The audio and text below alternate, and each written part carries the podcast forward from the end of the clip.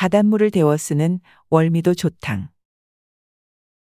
인천을 상징하는 가장 이름난 명소를 꼽으라면 월미도를 들 수 있을 것이다. 자유공원 정상에서 내려다보면 수문식 독이 있는 인천 내양 오른편에 울창한 숲으로 덮인 작은 섬이 바로 월미도이다. 한때 인천은 몰라도 월미도는 안다는 말이 나돌 만큼 세상에 널리 알려졌던 관광지로서 또 근대 100여 년 한국 역사의 현장으로서 우뚝 솟은 이 섬은 말 그대로 인천의 상징이다. 월미도가 세인의 관심을 끌었던 것 중에 하나는 바닷물을 데워 목욕물로 사용한 우리나라 최초 유일의 조탕을 개발한 곳이기 때문이었다. 일본은 월미도 산 중턱에 순환 도로를 뚫고 도로변에는 벚나무, 산에는 소나무를 심어 섬 전체를 가꾸어 1918년에는 풍치지구로 지정하기도 했다.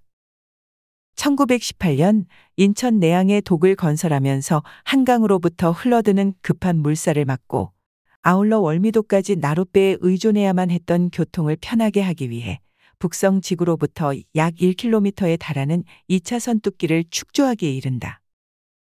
총둘레 4km 정도의 이 작은 섬이 널리 알려지게 된 것은 바로 이 뚝길이 놓인 후 철도국이 소형 해수풀과 해수를 태운 이른바 공동 목욕탕식의 조탕을 만들고 이곳을 임의 유원지로 개발한 후부터였다. 당시 알려진 휴양지로서 원산의 송도원, 부산의 해운대를 제치고 월미도는 단연 전국 최고의 명소로 이름을 날렸는데 봄에는 월미도 중턱을 지나는 순환도로에 만발한 벚꽃놀이로 붐볐고 여름에는 해변가 수영장에 헤엄치는 인파가 들끓었다. 벚꽃철이면 철도국에서는 경인철도에 화열차를 운행하기도 했다.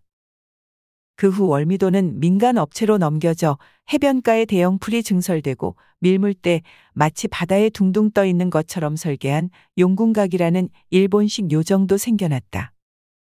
1935년 무렵에는 3층 목조 건물인 빈호텔이 건립되어 많은 행락객들이 잦아들기도 했다.